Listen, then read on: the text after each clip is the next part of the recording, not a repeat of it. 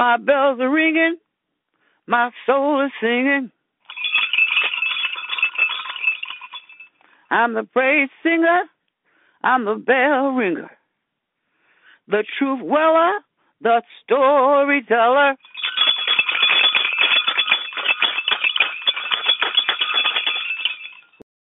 Baskets are hand woven. Many things we use are hand woven. We as a people, we as a group of sisters or a group of brothers, we're all hand woven.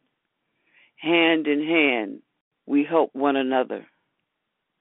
Hand woven, hand woven in praise of sisterhood and woven and woven in praise of sisterhood. You know, my fingers ache. My shoulders feel as though they're about to break. But the sisters, you sisters, your hand woven words give us strength. Sometimes the sun burns my arms. Sometimes my hands won't stay warm. But sisters, sisters of the word, your threads of wisdom gives us guidance. And when we go through things, we have to say, hold on to me, sweet child. Hold on to me, dear mama. Hold on to me, blessed Nana. Hold on to me, my precious sister. I'm talking about four generations. The sister, the child, the mama, and the grandmama.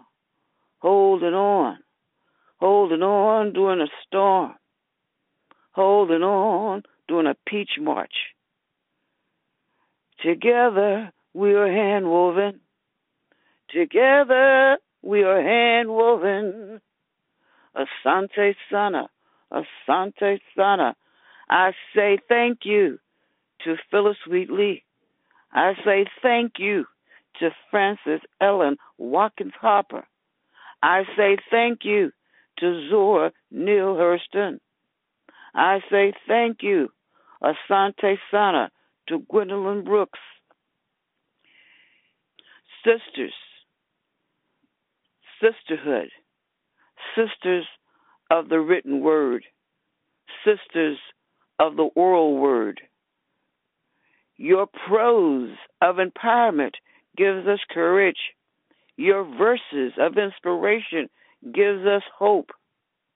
Asante Sana, Asante Sana, to Maya Angelou, Asante Sana, Asante Sana, to Alice Walker, Asante Sana, Asante Sana, to Sonia Sanchez, Asante Sana, Asante Sana, to Toni, Toni Morrison, to Toni, Toni Morrison. Together we are hand woven. Together we are hand woven.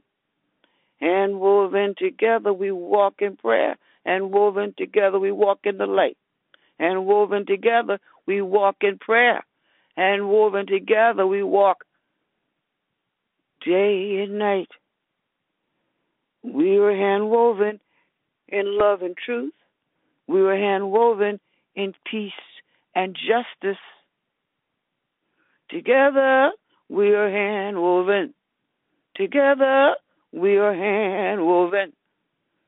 In the sisterhood, those who will come after the ancestors, those who will come after the elders, you will be hand woven, hand woven in praise of our sisters, in praise of the sisters in praise of sisterhood. Handwoven really is a combination of two poems. The original poem of of Handwoven again was a cancer experience, going through cancer and writing what you're going through. And I had to endure a lot of pain and a lot of suffering with my cancer because I had surgeries, I had chemo, and I had radiation. But I was inspired by so many people. I was inspired by, you know, my family, my sisterhood, and I was encouraged.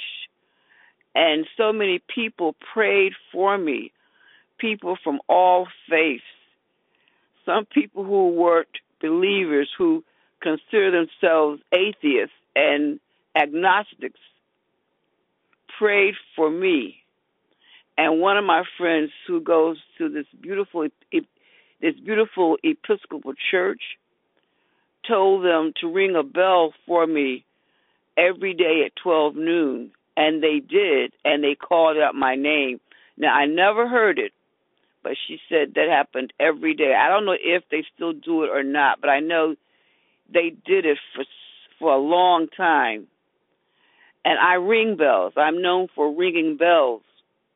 And so just the idea that a bell was ringing for me really encouraged me. And people would call me on the phone and pray. I would receive cards and prayers in the mail. And I received uh, emails of uh, of prayers, and even um, this the poem that I wrote.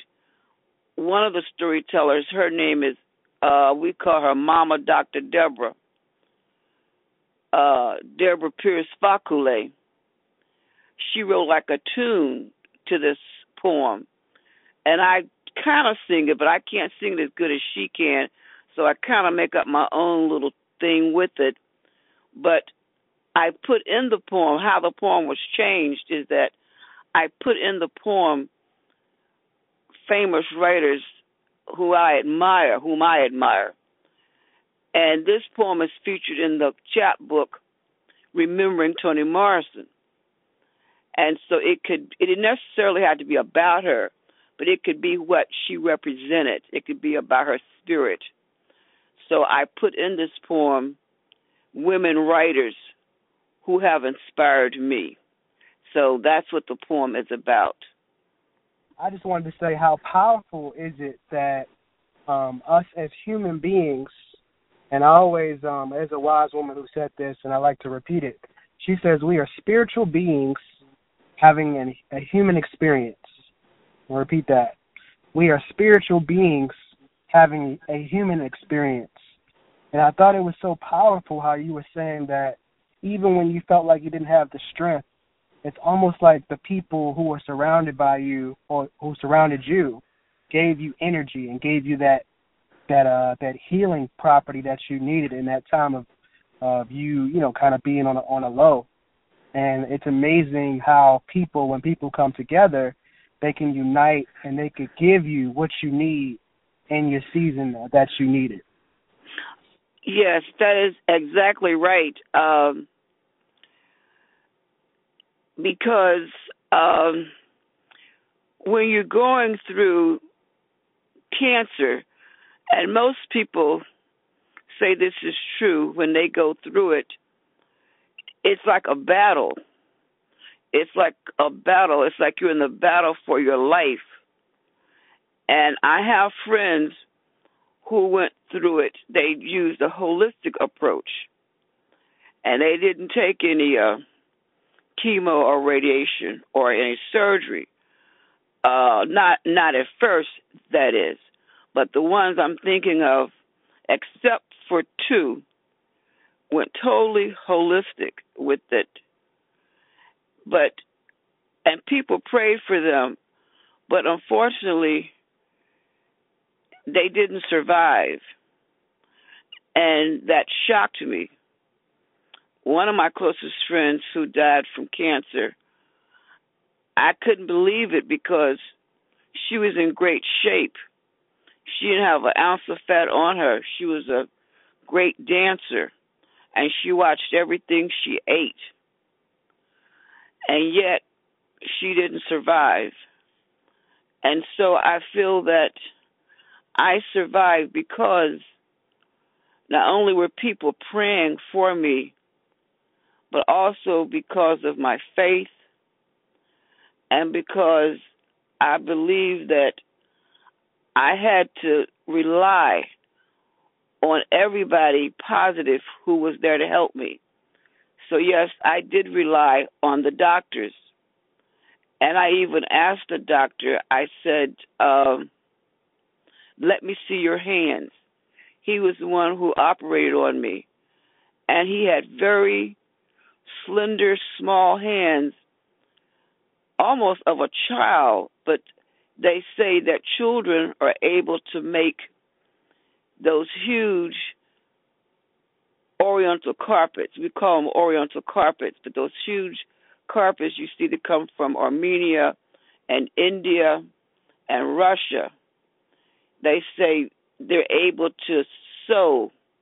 And that's what surgery is all about. It's about not only cutting you open, but it's also very carefully, but it's also about stitching too.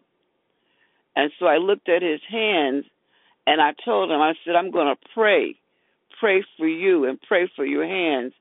And he said, That's good. He said, Because my mother prays for me every night. I said, Will you tell your mother that I say thank her? I thank her.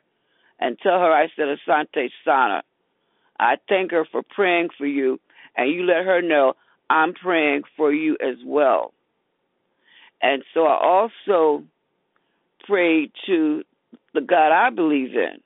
I was raised in the Christian church, St. Paul AME Church, the church that was founded by Richard Allen. And Richard Allen was a warrior. He was a freedom fighter. He was an abolitionist. He was an organizer. He was the founder of the African Methodist Episcopal Church in America. And he was also a writer and he collected hymns.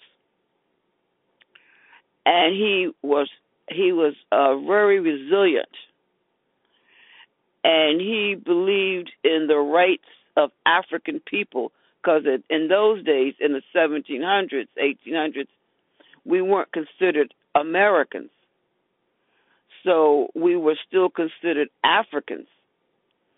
So to me, he was one of the first people who really promoted believing in oneself, believing, having pride in where you came from, having pride in being an African. So all of that went into me battling uh, my cancer. And I'm still battling some of the side effects from the cancer now because as people will tell you, when you so called are cured from cancer, you're never truly over the cancer. That experience is always with you and it stays with you. You have flashbacks. Uh, but again, I was very fortunate and I'm very grateful and, and I'm very humbled that people helped me. Not only did people pray for me, but people came to assist me. I had three sisters, I call them my transportation angels. They came to my home, and at different times, uh, one would take me to the doctor. One would take me to get my uh, my my chemotherapy. Sometimes I would get sick from the I would get very ill from the chemotherapy. And a lot and what a lot of people don't realize is that you can die from the chemotherapy. Everybody doesn't survive who who gets the the uh, chemotherapy. Uh, chemotherapy is very dangerous because you're literally putting poison in your body.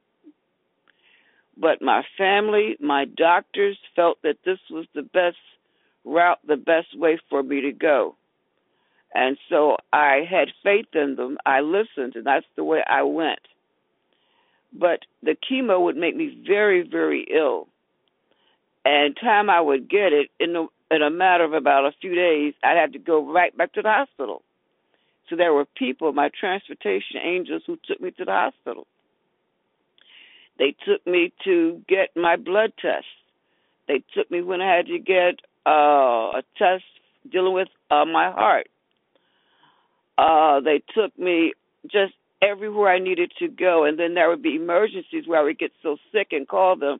They had to rush me to emergency because with the chemo, when you get ill, you have to go through the whole process of going through emergency, going through ER again.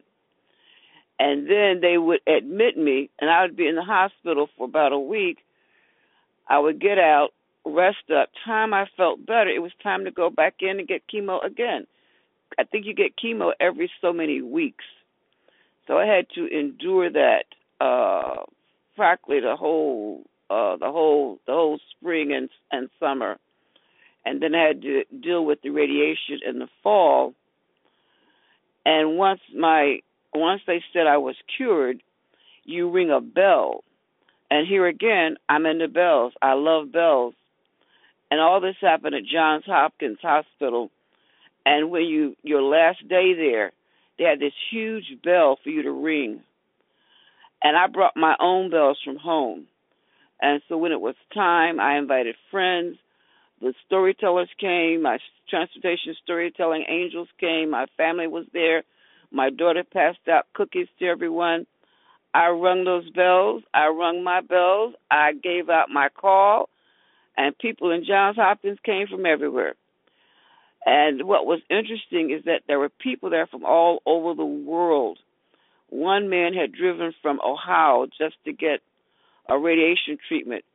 There people were there who had come from the Arab countries, who had come. One man had come from, all the way from China to to uh, Johns Hopkins, and so I invited them all there. While I began to ring those bells, I rung those bells. I rung my bells. I guess you say I was in church. I shouted.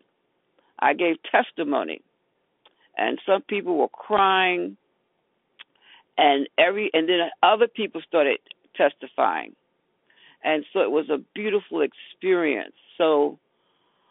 Uh, from all those experiences, you might say, that poem hand woven came out of me because when you're going through something, you you know, some people can go through something alone and be okay. But it's like the song that Bill Withers sings, Lean on Me. Sometimes you do have to lean on people and you do have to accept people's kindness and their generosity and you have to be grateful and appreciative. And I am so grateful and so so appreciative.